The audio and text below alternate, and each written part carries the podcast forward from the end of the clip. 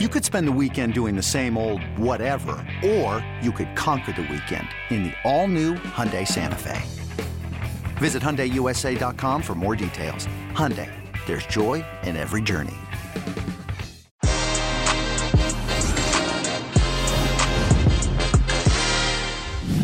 Is up, everyone? Just a week after losing the Milan Derby, the door was left wide open for Inter to reclaim top spot in the tightest Scudetto race in recent memory. But just like that, sexy Sassuolo slammed it shut again. Elsewhere, Tottenham made trash of our pre-game predictions, as they do sometimes, and sometimes they don't. PSG got punched in the nose. La Liga's big three all got the job done, while in Germany, there was some bad news where the USMNT is concerned. I'm Heath Pearce alongside Jimmy Conrad, and we are here to break down a roller coaster weekend of European action. The Qué Golazo weekend recap begins right now. Now, everyone, if you're watching this live on YouTube, like the video, go on. It only takes a second, costs you nothing. More likes means we get more Qué Golazo in front of more people, more eyeballs. That helps us grow. You know, it's snowball effect. You know, it helps make this thing uh, greater than the sum of its parts. And some of you are listening to this in podcast form. That's nice of you.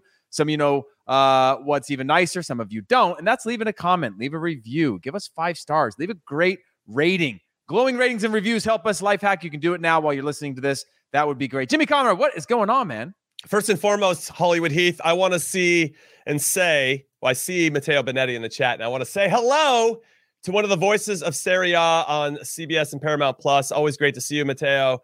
And then, secondly, I got to MC the jersey unveil for the San Jose Earthquakes this upcoming season. I did it on Friday night, and Heath, I can't tell you how many people came up and said, say hi to Hollywood Heath for me on the Qué Golazo podcast.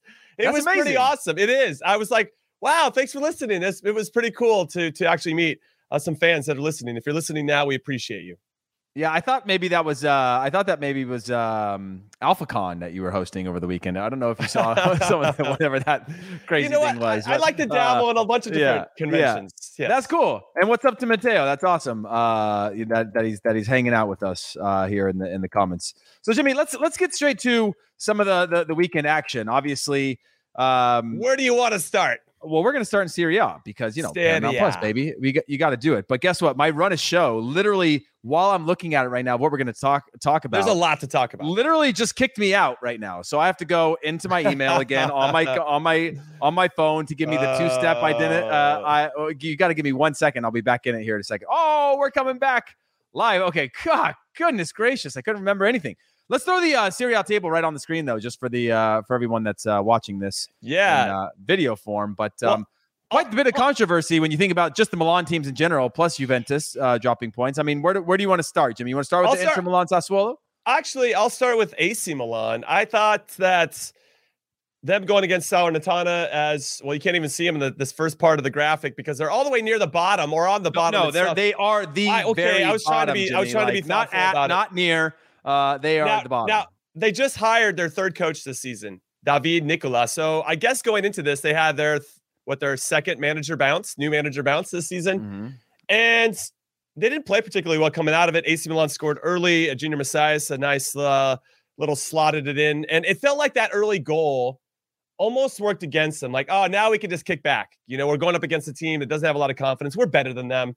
We got, we, we're, we're going to win. And Stefano Pioli actually came out and said, the manager of Milan, that after we scored, we started to play more frenetically. We, we weren't clean. Uh, they started to fight and, and earn and win the second balls. And we just could never really, I'm paraphrasing him here, but really like maintain and and dictate the pace of the game anymore. And he was pretty disappointed by they couldn't make the most of his spaces. They paid a heavy price for some naive errors. And Mike Maignan in goal obviously gifted uh, Salernitana a goal. I say obviously, I'm assuming you've watched the highlights, but if you haven't or didn't see the game, Maignan comes flying out for no particular reason, and it leads. Yeah, it's like an first early cross, high. It's a floater, no and it's at the very top of the box. Like, it's and he's been so even- solid yeah, all season. yeah. Like that just feels really erratic from him.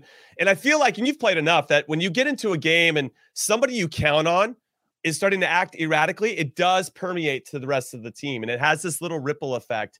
And all of a sudden, somebody else gets a little nervy, and then somebody else gets a little nervy. And Pioli said it actually before this game against Salernitana that that his team was a little nervous about being on top of the table, even though Inter, you know, they could feel the pressure a little bit. Inter have a game in hand, and uh, obviously didn't make the most of it today against Sexy Sassuolo, but uh, big missed opportunity for Milan. Giroud had a great chance. He's still yet to score away from home in Serie A this season. He's he loves scoring at the San Siro, but can't do it anywhere else. So so we'll see if he can uh, figure that out because it's going to be of the utmost importance if they actually want to win this Scudetto this season. Well, I mean, if if, if our if our friend Mateo is still in the comments anywhere, uh, unless he was just on a, on a little uh, stop and go uh, pass by, uh, would love to get his just take in general of who the biggest yeah. loser was, and actually anybody that's watching this right in now, who the biggest loser in Serie A was over the weekend. Obviously, Sassuolo beating Inter two one. And here's a fun fact for you, Jimmy: Sassuolo have won eight of their eighteen Serie A matches with Inter Milan. They're eight, two, and eight against them, which is a wild stat. And we know that sexy Sassuolo are are are, are sort of Ooh. a giant killer in a lot of ways, but Inter failed to win three Serie A matches in a row for the first time since January 2020. Uh, three jaws under Antonio Conte, and okay. we'll talk more about him later. Can I throw you another fun fact about yeah, yeah, Sassuolo? Yeah. Okay, so Sassuolo in this in this last this year or this season, they they have beaten AC Milan and mm-hmm. Inter and Juventus away from home. That's the first time a team has done that since Fiorentina in 1955-56 season. Fiorentina went on to win the Scudetto that year. It's only happened four times. This is the fourth time it's his- happened in the history of Serie A, yeah. where a team has gone away from home and beaten Inter, Milan, and Juve. And the other teams were Fiorentina back then, and Torino and Vicenza did it back in 1946, 1947. Put that in your pipe and smoke Jimmy, it, everybody. But this that is, is a fun fact. So we got we got we got a Mateo tweet up on the screen right now, and this is what's even more wild, right? You just talked about the giant killers, but they beat Milan 2-0. Then Sampdoria batters them 4 0, you know, and then you have Sassuolo beats uh, Milan, and then you have uh, Bologna beats Sassuolo, Sassuolo beats Juventus, and Verona beats Sassuolo. I mean, you talk about the fact of like playing have, up and playing down to your competition and just getting they getting. don't have time for the little mid table yeah. crap or, you know, relegation they don't have time. They just want to prove themselves against the best. I got, I, I, I like that mentality. well, let me let me ask you this: Do you think? Uh, I mean, where do you think this uh, things are leaning right now? Right? It, because I started to feel this vibe different uh, this different vibe about AC Milan. Like, hey, they got this momentum now. It's a little bit of a different belief. And we saw them sort of shaky earlier in the season after a fantastic start to the season. And then Inter Milan just linger around. Napoli are the ones that we kind of continuously write off in terms of winning. But it just continues to be where no one really run, wants to run away with that. Uh, do you think that's a nervousness or, or, the responsibility of being at the top of the table? Or is it just an indicator of, of, of how difficult uh, Serie A is and just sort of the inconsistent performances that we're seeing from a number of these teams right now? I'll say this. I think that every team goes through a little bit of a lull during a season, and it's just when that lull occurs. Sometimes it happens at the beginning, you kind of like working out your identity with some new players, a new coach, whatever it may be. And it looked like Simone Inzaghi had his team figured out. Now, they didn't have Barella for their Champions League tilt against Liverpool. They ended up losing that 2 0, even though 2 0 felt a little bit harsh. They give up two goals, not in the run of play, but on set pieces. Today, they missed out on Brozovic, and I actually thought his presence was a little bit missed.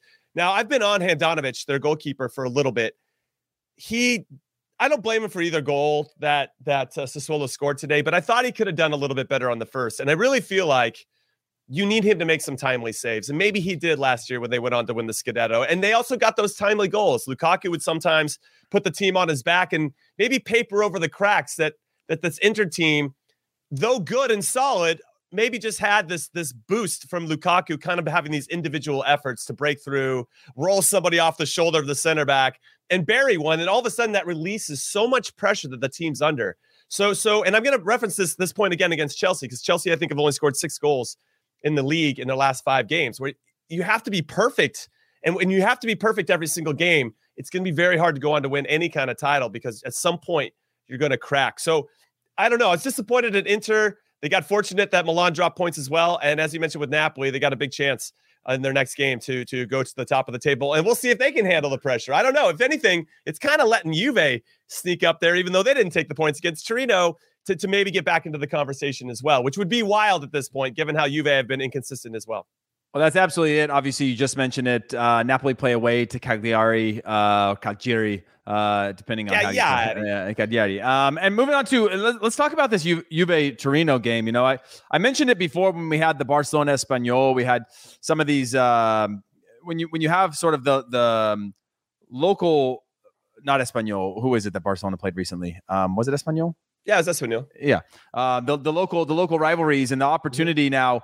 Obviously, this leans heavily uh, historically towards Juventus. Uh, but Juventus hit a little bit of a road bump here um, and and they end up drawing. Do you think this is a moment, like a stop of momentum? I was reading some of the comments just about the team. There was uh, some injuries as well. Uh, three players coming off uh, in in that matchup.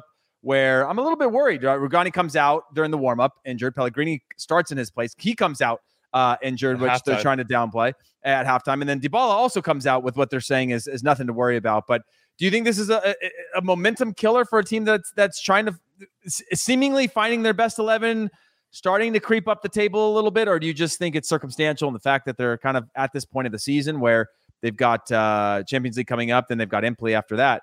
Um, I mean, what's your take on on, on the state of, of Juventus? my first take is and it's not it's a non-emotional take right i'm not getting into the emotion of, of their performance per se they just played a derby game and a derby game just isn't the same as other games and, and i think that has to be taken into consideration especially because torino probably were you know obviously at this point uh, away at juve have to punch above their weight and have to perform and, and i think they were up for it you know they didn't make it easy for juve and Vlahovic, I thought they did a good job on him. I thought he was relatively quiet, maybe his most quiet performance so far. Well, Jimmy, what what what what, what the manager had said about him is that they kept making him run everywhere, right? And and Mhm, he's got to mhm. find this new thing. The other comment he made about about him was was that he's not used to playing two games a week. He has he's been on a great run, but he's at a team that plays one game a week. And sort of like giving building some parameters around him of like, hey, you need some time, and this is a different level, and this is a different type of uh setup for him. Sure. Um, and and a when he's not going uh, direct to goal, uh, it's you know when he gets pulled all over the place to to, to go find the game, it's not his best uh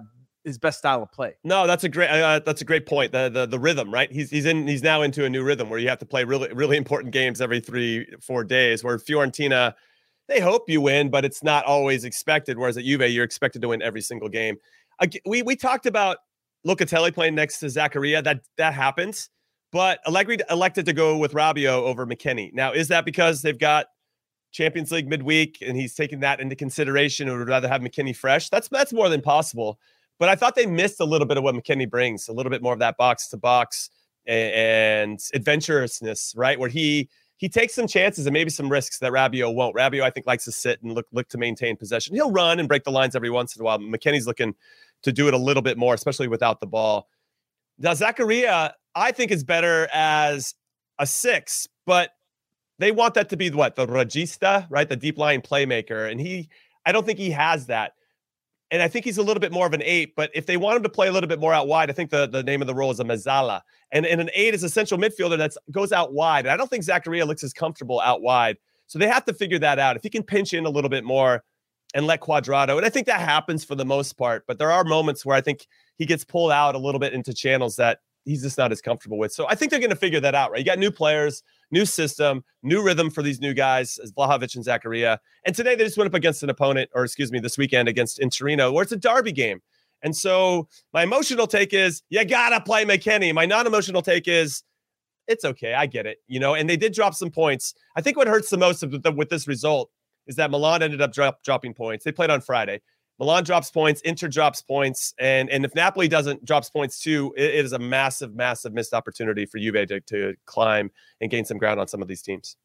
Jeez Louise, Jimmy Conradinho, dude, the naturalized Italian from Brazil, uh, Conradinho with uh, his, uh, some of this Italian talk. I love it. Uh, it's fantastic. Uh, elsewhere in in Serie A, um, uh, Roma played two two with Mm. Verona. Uh, this is this brings me joy on so many levels. Maybe not you so much, Jimmy, but obviously two teen- teenagers, uh, Volpato, who's 18, and, and Bove, 19, pull Roma level. Mourinho then gets sent off for kicking the ball away and making telephone gestures at the ref.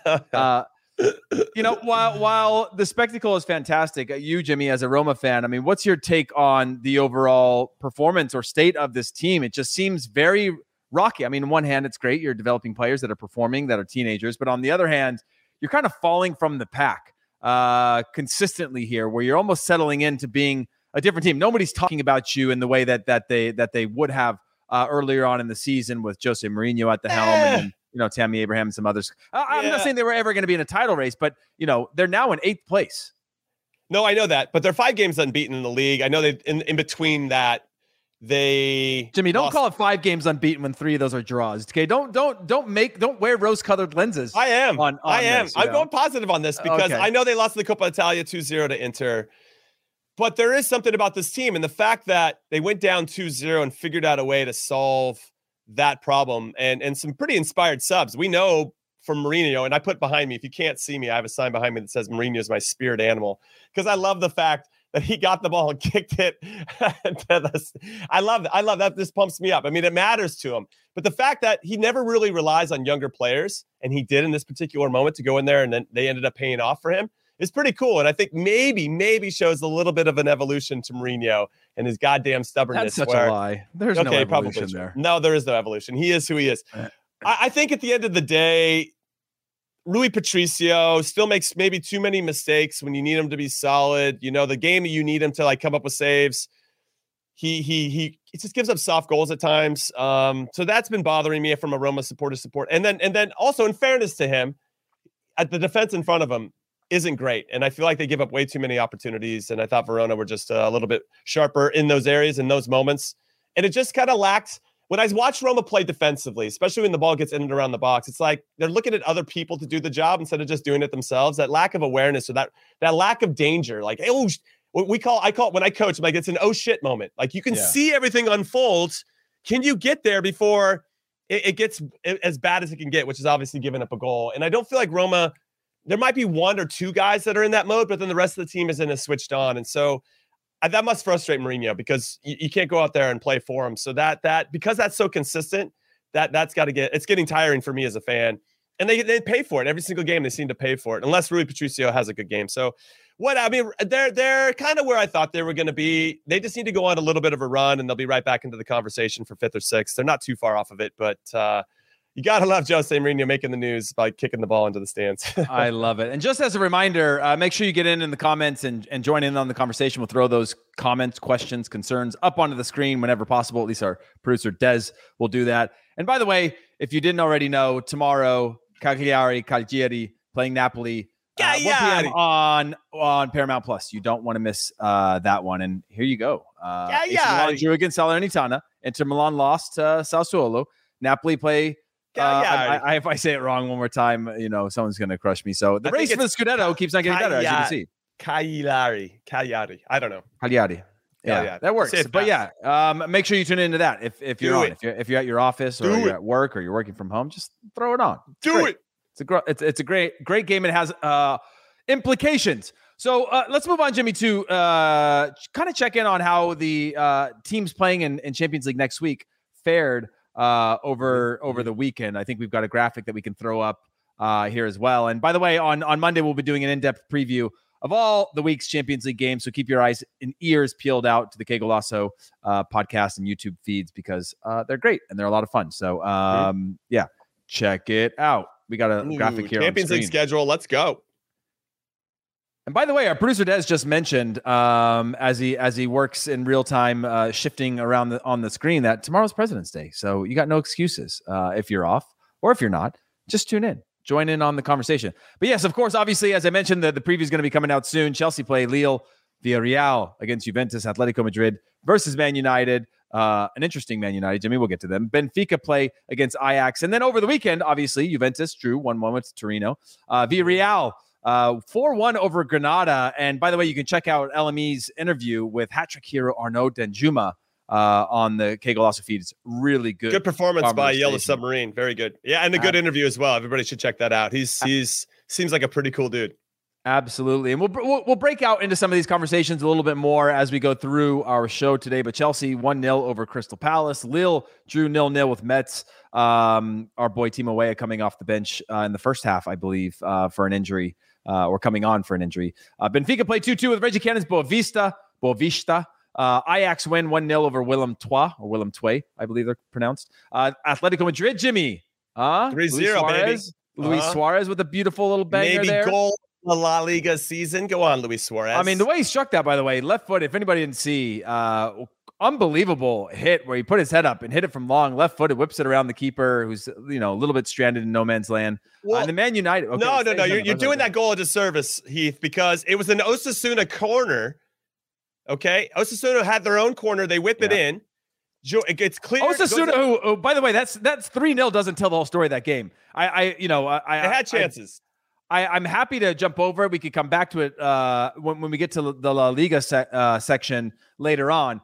But Osasuna had chances in the first half, and but it was yeah that that but but, but it was a corner for Osasuna. The ball yeah. gets cleared. It goes to Joao Felix, who hits it first time into space into the running path of Luis Suarez, who then scored. They scored on two touches off an Osasuna corner, it, which is insane when you like think about how is that even remotely possible. And Atletico Madrid pulled it off. A necessary win for Atleti, especially having those good vibes uh, going into the Man United game. So you know, who knows? Who knows? I, I agree. And then finally, that last team uh, playing Champions League, uh, Man United versus Leeds. Man United win four two. We're going to talk about all mm-hmm. of that. I can't wait. I can't uh, wait. In each in each one of these uh, little sections. But listen, we're going to take a quick break. When we come back, we're going to get into some more specific leagues. We'll be right back. Did you know that while over 60% of Americans dream of starting their own business, less than 20% of them take the first step?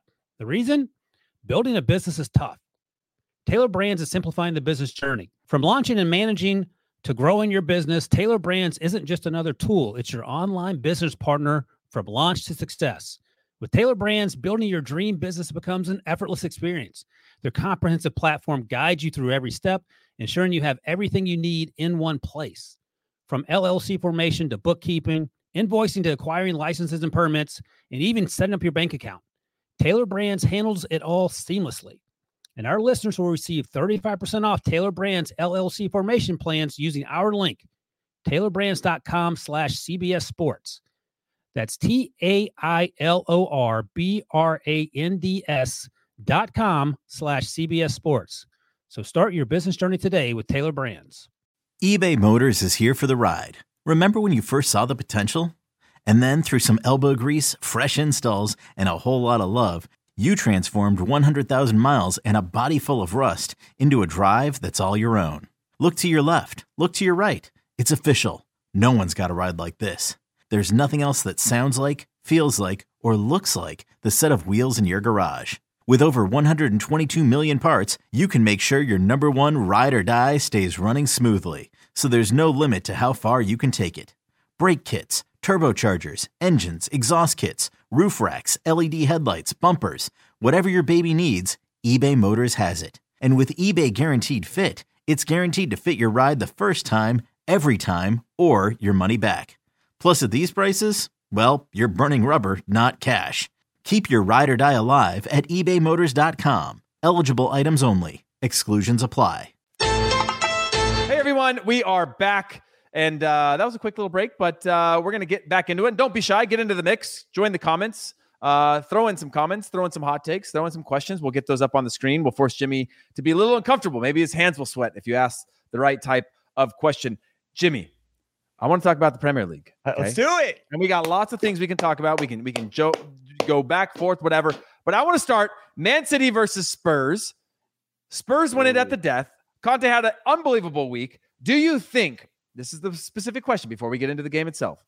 That this is a revival moment for Spurs, or didn't they have that though? Leicester City didn't they have the revival moment where they scored two goals? Steve Bergwijn and injury time. Yeah, but Leicester? this is Harry. I mean, this was a Harry Kane led uh, Spurs match. You know, like this was this was this had classic Spurs. Spurs and uh, Kane and Son had that one-two combination where they kind of finally on the same page again, where they're looking for each other, like you'd have with big teams, where you have two stars and you're like, well, if I go with that guy, then that guy is running into the space behind me, and they're kind of, you know, they've just had these world-class performances and on the same page again, which I hadn't seen in a long time. Is it a revival or just we saw an unbelievable performance from from Spurs? Uh, I think it was an unbelievable performance. Uh, I think that looking at the game itself and then looking and listening to the comments from Antonio Conte and and Pep Guardiola afterwards. I mean, Conte came out and said that this is what we worked on. We worked on counter attacking, and what I think that Spurs did really well is they showed some vulnerabilities in Man City's defense and in their transition game.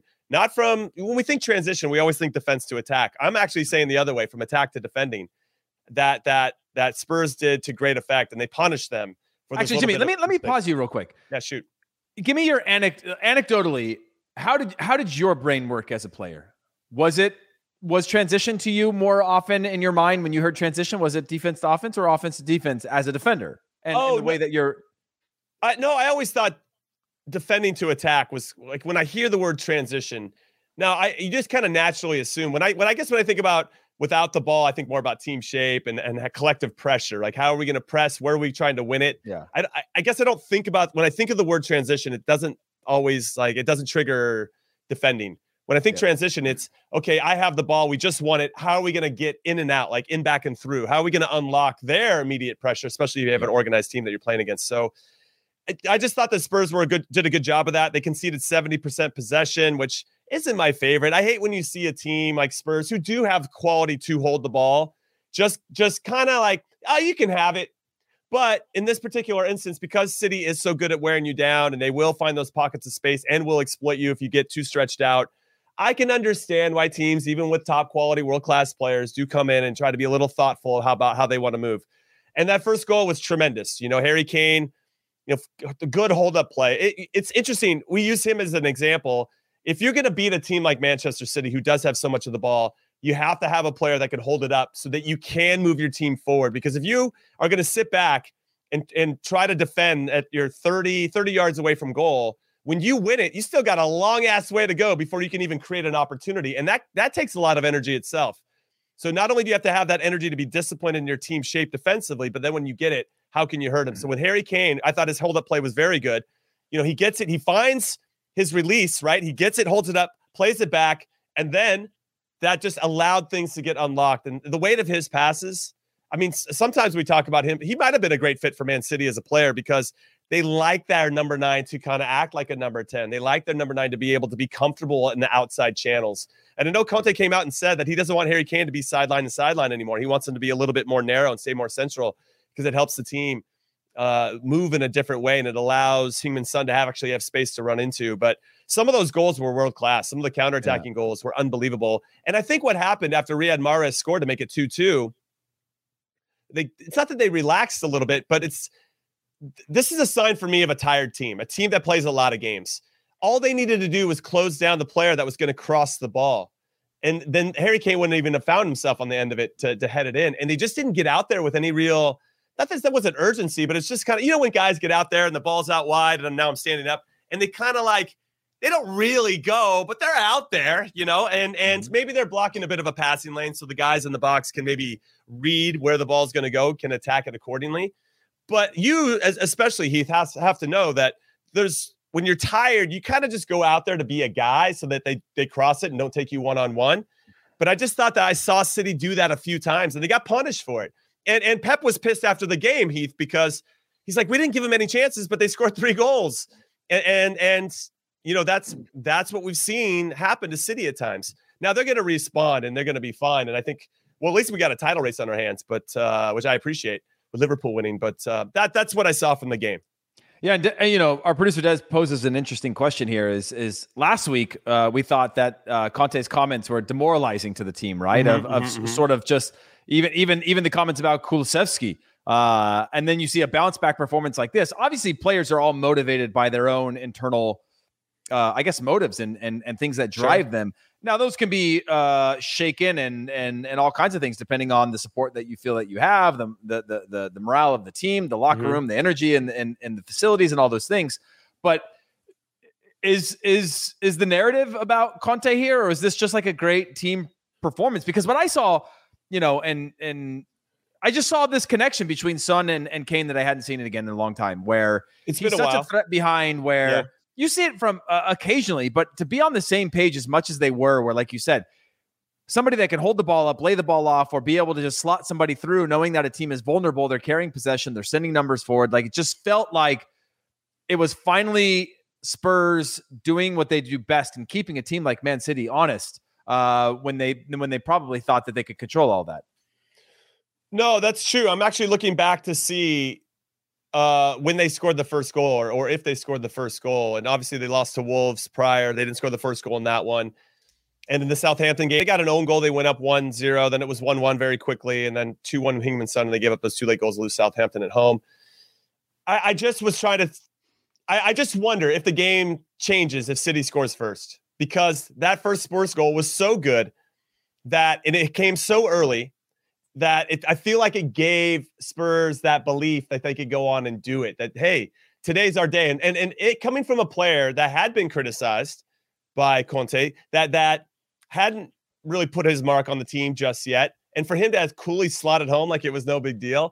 You know, it was uh, I thought was really cool, and and I think it just gave the, the team that lift and energy to go on and like let's fight. We have something to fight for here. If City scores first, I don't know. I don't know if I feel the same way. Will Spurs punch back at that point, being goal down when City starts to then suffocate you with their possession?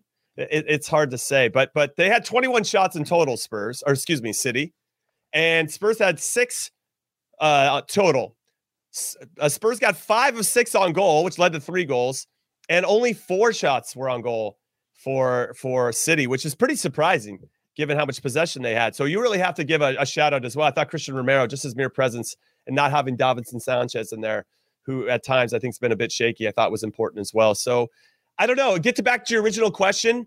Is this is this a watershed moment for Spurs where they're going to kick on and, and turn their season around and really kind of find that consistency under Conte? I don't know, but uh, I think that I think they put themselves in a in a good place, and I think for all of us neutrals, that don't really have a horse in the race in the Premier League. It's pretty cool that the title races feels like it's back on.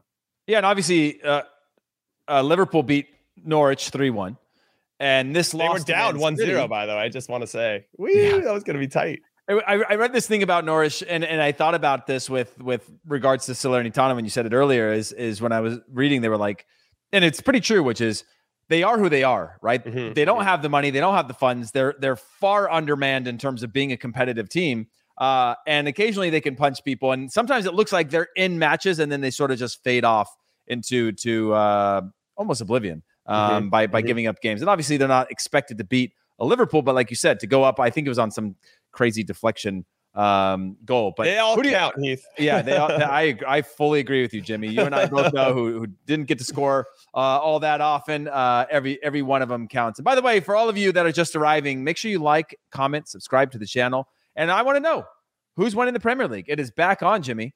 You know what? I, uh, can I talk about Liverpool changes? really quick? Can yeah. I talk about Liverpool really quick? I actually was pretty excited and inspired by Jurgen Klopp going with Sadio Mane in the false nine spot or in the nine spot, Mo Salah on one side and Luis Diaz on the other, and they were interchanging. And and for the most part, and I just thought imagine having that type of luxury that you have Firmino, you have Jota, but now you got Luis Diaz, who scored a tremendous goal, by the way. Great through ball by Jordan Henderson, which was, I don't know, I'm trying to decide what was initiated first. I think Diaz making a good hard run in behind, but a good classy But did you see his first touch is unbelievable so, on that so finish? Good. Where when you ever, if you ever see somebody in stride and that first touch sets them up for that finish. Yeah, yeah and the first touch is better than the finish, and the finish is nice. You're just like, this is world class. Uh, just like on on on the stride, it was unbelievable. Yeah, I, and all three of those guys scored.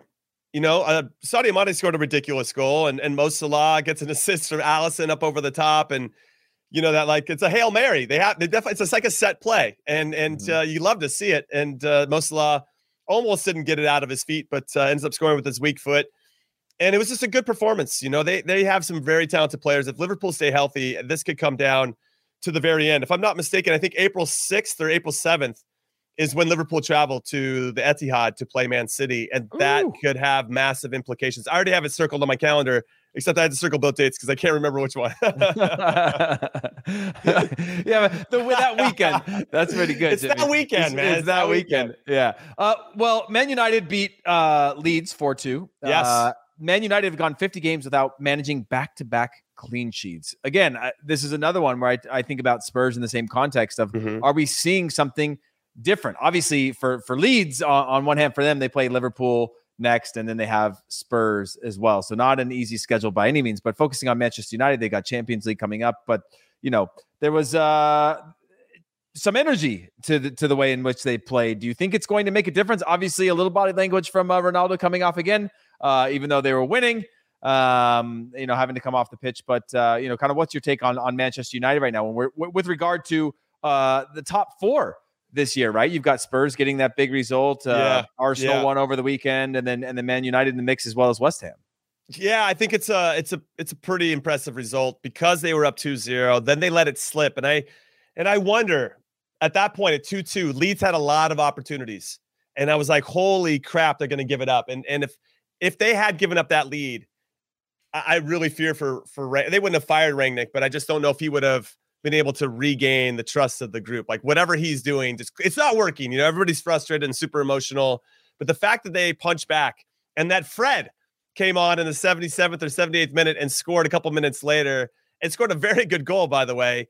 I feel like what Fred did, whether you love him or hate him, and I feel like there's no in between if you're a Man United supporter about Fred when he came in, it just felt like the team was a little bit more balanced and that the team actually looks a little bit more comfortable when Fred's on the field because I think, and you know this too, Heath, we've played with players that don't hit the stat sheet for any for any particular reason, but they do these little things that make the game a little bit more predictable and easier for everybody else. And I think Fred falls into that category. And and Fred came on for well for Paul Pogba ultimately or Jesse Lingard. I thought Pogba. By the way, can I just I want to have can I have a quick aside about Paul Pogba, everybody? Please. This guy, when he's under pressure and he can feel somebody on his back, he is so silky getting out of stuff sometimes. Now, obviously, he tries it in areas where you're like, please don't do it, Paul. And then he does it. You're like, God, that guy's world class, right? But, but, but, God, he's so good. I love watching him play. And, and there are some things that he does that other players on the team just can't do. And, and so it's hard. You just wonder where's his best spot? How can we, we, we, we use that in a, in a positive way? Uh, more often than not. Because I don't know, man. I don't know want to get too far into the Pogba stuff because I'm a huge fan. But at times, I think he is a bit of a defensive liability where he maybe takes risks when he tries to win a ball or whatever, and maybe his positioning isn't as sound as it can be. When you just have these workers, when McTominay and Fred are out there, they just work. And when they you have workers, it just makes the game easier, especially for for the center backs. And, so, but Elanga comes on for for Fred and, uh, or excuse me, Fred and Elanga come on for Pogba and Lingard, and I thought those two subs just gave the team a little bit more better balance, and and they looked a little bit more comfortable, and they went on and won the game. And also, and when we talk about in-game management, they saw the game out. Now we've seen already plenty of examples, Heath, where United get themselves in a good spot, and then they just they get a little leaky in defense. And I just thought they did a good job of seeing this game out because the game was in the balance at two-two and then Rangnick made some good super some super subs, and it changed the game. And I, I thought that was uh, well played by everybody. And I know that CR7 is going to be pissed, but they brought on Varane for him. It's not like they switched him out for an attacker, and uh, that just helps solidify the result. So it's a big, big win for Manchester United. Yeah, it's still a little bit alarming the the to to give up two goals. You know, you score late in the half, then you give up some within ten minutes. You're you're kind of dude. They scored in the fifty third and fifty fourth minute. Yeah, it's it's bang, it's, bang. It's, it's crazy, and you know, I would love it if producer Des can throw up uh, the table actually, if he, if he's got it around uh, and and able to go up on the screen because it's just it gets really interesting from here, especially with Wolves. They have their two one win um, over Leicester, and then uh, it just starts to get real clunky in here. West Ham United, Jimmy, I want to get your take on this West Ham on this West Ham Newcastle game.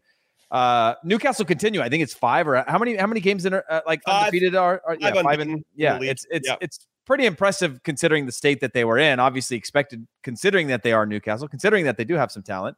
Um, but eh, you know, look if you look at the top sort of six, seven, eight, you got Spurs, you got Arsenal. Now you got Wolves, who've inserted them into the conversation. They've got mm-hmm. some games in hand compared to a West Ham United does, and they're sitting on forty points. I mean, it, it, who do you who do you think uh, ends up? Eh, even in, I, in, in the order of it all, I still got I still got I'm going to stick with what I said before on the previous K I like Arsenal to finish fourth.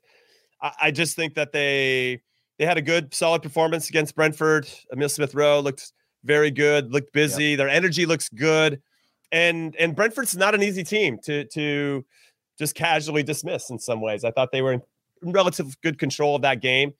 Now Spurs are obviously going to be in the equation, but where I mentioned before is Mikel Arteta's got this group of players. When I look at Man United, when I look at Conte, they have managerial changes. You know, with with uh, or Conte, look at Spurs. They both had managerial changes, and that's hard to like wrangle everybody in, get everybody on the same page, and then run on, go on this tough run when you're like trying to compete in multiple competitions. I still like Arsenal to do the business. They're my quiet uh, dark horse to get that fourth yeah. spot. I think West I mean, nine points. Off. Nine points would put them, you know, even though they've only got what two games in hand over over Chelsea. I mean, it puts them in the conversation for for your top three starts to to change. The dynamic starts to change there. Dude, can we well, just really quick about Chelsea? They're doing what they they like barely getting results. You know, I know they doing to the FIFA Club World Cup and all that.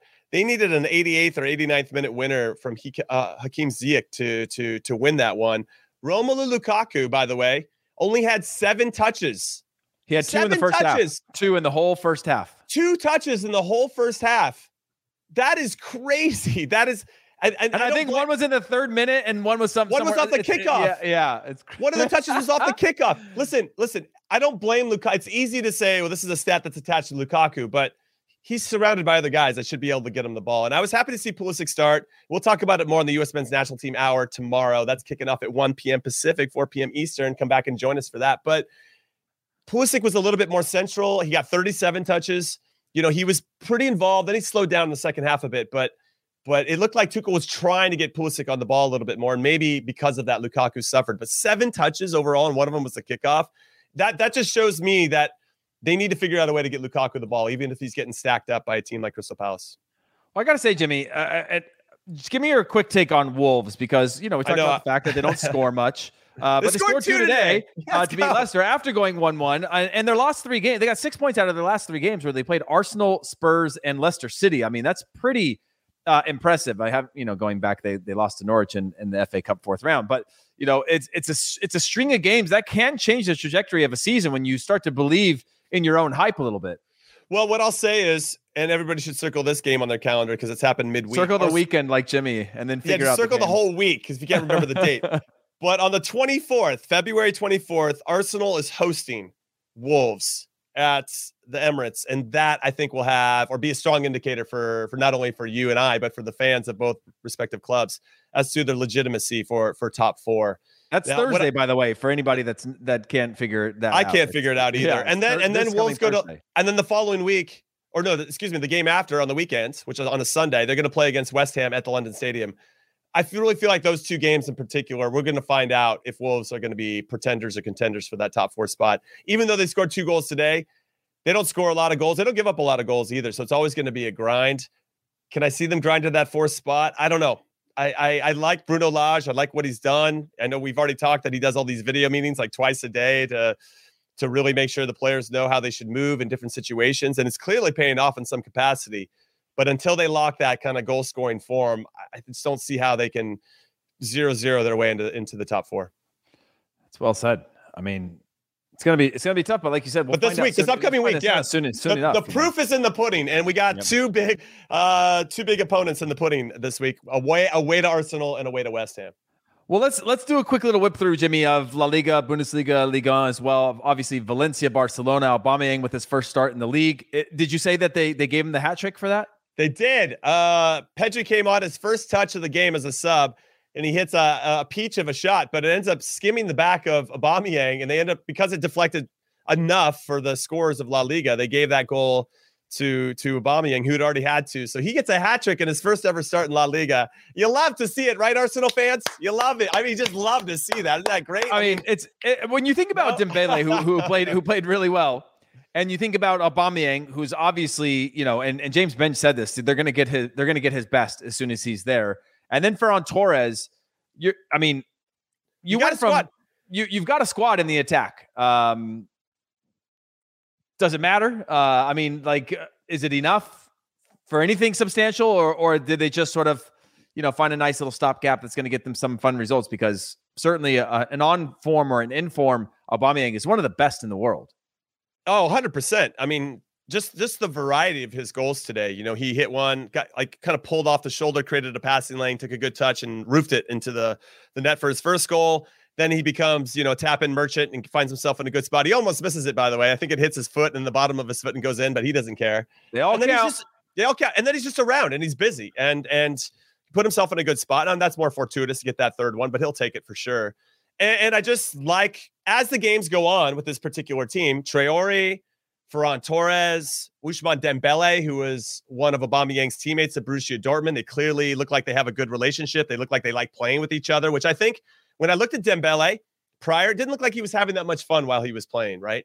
And then the same thing for Aubameyang at Arsenal. Just now it looks like he's when Aubameyang has that joy. Remember when he pulled out the Batman mask when he was at yeah. Dortmund? Like yeah. he was having fun and enjoying himself. And if he can tap back into that, that's an Aubameyang that I think everybody should fear. And if Traore gets hit going, I thought Serginho Dest was excellent. And in fact, Xavi came out today and said, this is the best we've seen Serginho Dest, and he was unbelievable today. Something crazy like the, the the the the praise that Xavi gave Serginho Dest was I couldn't I was like, what is even happening? And so he was good. I mean, he was the one that kind of set in motion a couple of the goals today. And that's only a good sign for the U.S. men's national team. Of course, we'll talk about it tomorrow at the U.S. men's national team hour, kicking off at 1 p.m. Pacific, 4 p.m. Eastern, everybody. But I was really happy with his performance. And, and now they've got a little bit of depth on both sides of the ball. I think defensively, you can still see some vulnerabilities there for Barcelona, which might be their Achilles heel for maybe kicking on to challenge Madrid for the La Liga title, especially with Sevilla dropping points. this weekend, but I think it will solidify their sta- their stance and, and their status in, in the top four. They're going to qualify for the Champions League for sure. Yeah, and then Espanyol obviously uh, stealing two points away from uh, Sevilla. Sevilla finishing out on the draw there. Mm-hmm. Sevilla now six points adrift of of Real Madrid. Do you think this title race is is kind of all but wrapped up? And, which is bizarre, by the way, because Real Madrid Benzema had a phenomenal game, two assists, assists and a goal, mm-hmm, mm-hmm. and uh, all all in the second half.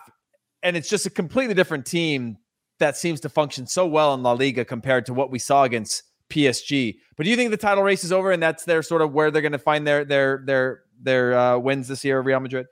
Well, yes, I do ultimately think that Madrid are going to go on to win the league. Atleti are way too far off of it. Sevilla, I never really thought they were. I thought they could maybe hang around, I mean, maybe a nuisance, but really challenge. Because imagine we're already seeing it in, in Serie A. All of a sudden, AC Milan's kind of hanging around, challenging, and then they get that top spot. You're like, whoo, this seat's hot, man. I don't know if I like this seat. So if Sevilla did actually catch Madrid, could they handle that heat that comes with being the top spot? I don't know. I mean, I like I like their team. I like I love Julen Lopetegui, their manager. I think he's fantastic. But but that's that's a different kettle, man. T- different kettle of fish. And I think Madrid have enough experience in their team to be able to handle that and improve that time and again. Betis, I think, will end up falling off as much as I love Manuel Pellegrini. So I think Barcelona will slip in there. Atleti, who knows? I think they might get in there as well and then Sevilla will probably end up being top four unless Betis can figure it out. But but what I'll say with this, I wanted to almost say, can we wait till midweek or or when, when the second leg of the Champions League happens in a couple weeks? Because if Madrid get bounced by PSG, then all their focus is domestic, and then I think for sure. I mean, if uh, Ancelotti all, all he had to focus on was the league week in and week out, they're going to cruise just like Inter Milan did when they got bounced from Europe last season.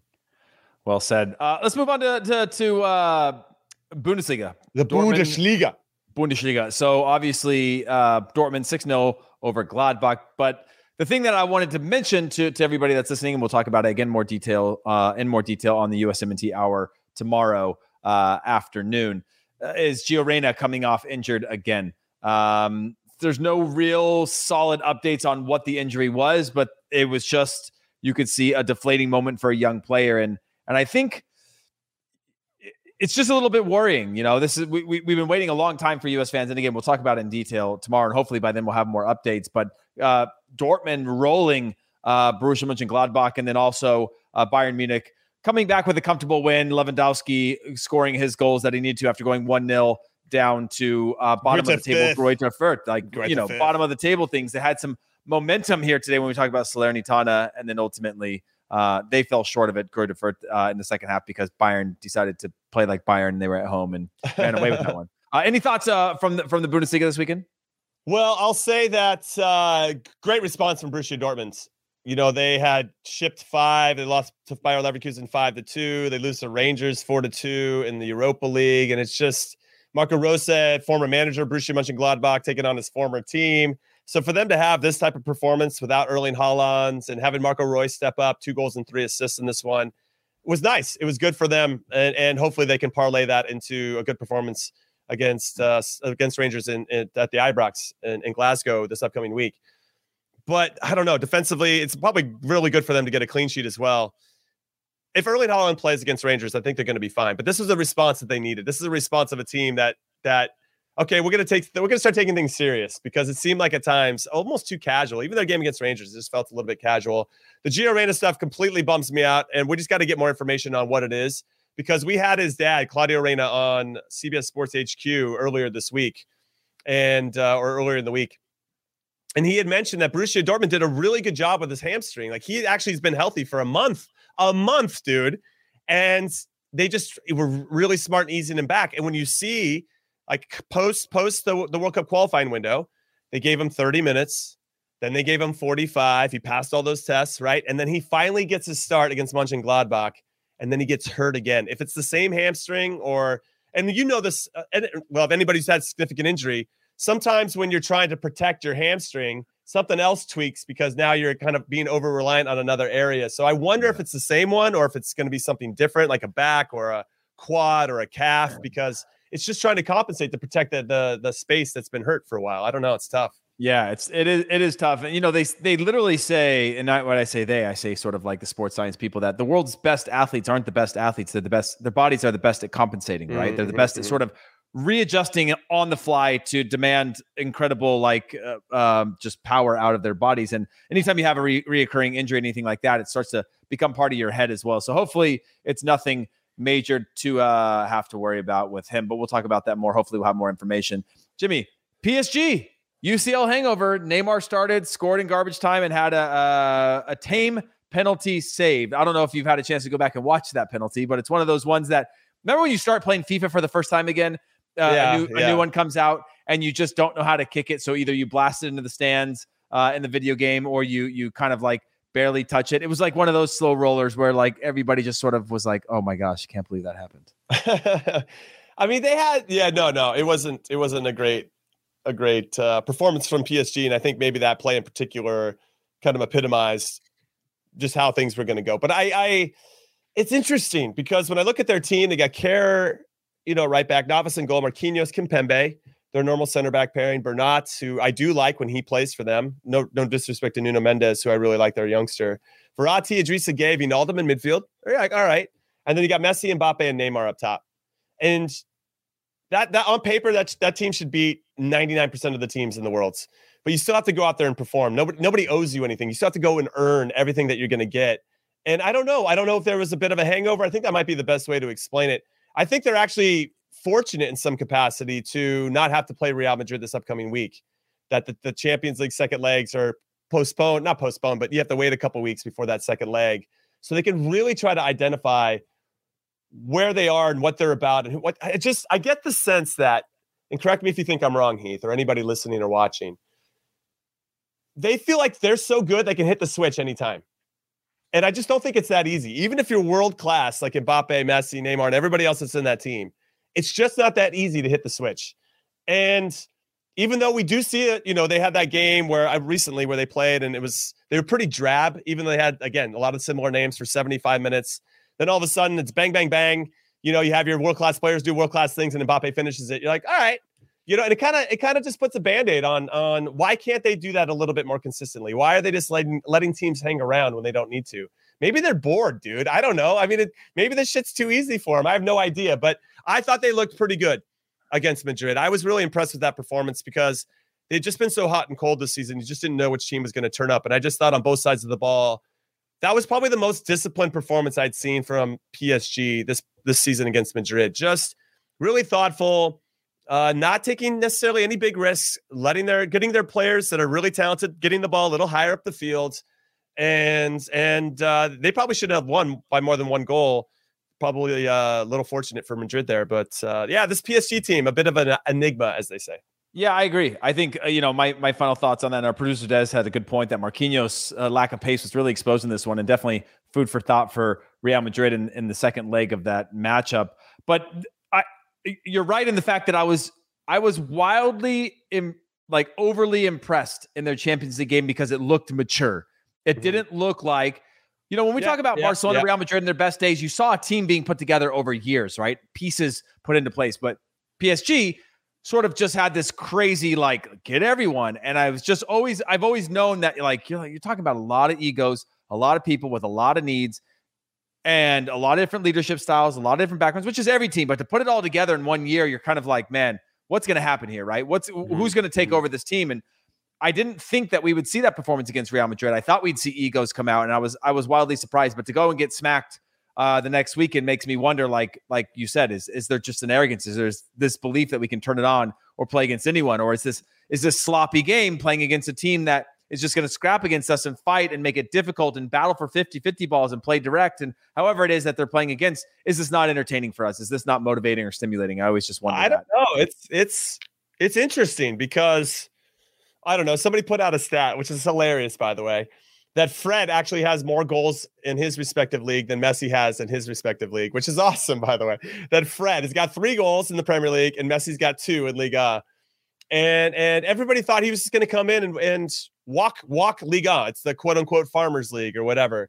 And it just hasn't been that easy. And I think in some ways that also kind of defines PSG that again, you have all this talent on paper, but you still have to go out there and execute. And and I honestly, I think the biggest challenge for Mauricio Pochettino is which of these which one of my luxury players is going to come out and perform today? You know, which one of them is actually engaged and focused to make that happen. Now we could probably look at a few plays in that not game where, you know, if things just had gone, the penalty, whatever. You know, there's always a fine line between success and failure, and if something gets turned, you know, maybe they go on and win the game. But uh, yeah, it's tough. And and to to producer Des's point about Marquinhos with the lack of pace, I just don't know if Benzema is the player that can that can really hurt them. Vinicius maybe, but you know, we've seen Madrid get. Remember when Christian Pulisic played in the Champions League semifinal against Madrid? They, they put him up high, and I actually thought he that he scored the first goal because he got in behind. Yeah, it'd be interesting if Madrid could think of a way to maybe get Vinicius a little higher up the field, see if he can be the one that creates the verticality, and then that, that Benzema, similar to Harry Kane, can drop into that space almost vacated by Vinicius, who is creating that verticality to then turn and play because we know that Benzema is also very talented at combining. Well, that's that's you know, uh, and and we can that's we can say that for a Champions League preview like, another time. Yeah, but but it's literally the release of that, the speed of that release that I saw from Spurs that was really exciting. Which is like, oh yeah, okay, I get what you're trying to do, but you're never going to do it. To then actually doing it, and you go, okay, mm-hmm. that's how you mm-hmm. break a team down, right? And Benzema doesn't have the pace to spring out anymore, but he could be the one that draws people in that allows others to spring out and sort of have that one-two punch. Jimmy, we pretty much covered uh, the the things we wanted to cover today. Obviously, yeah. want to give you uh, the microphone one last time if you have any uh, closing thoughts.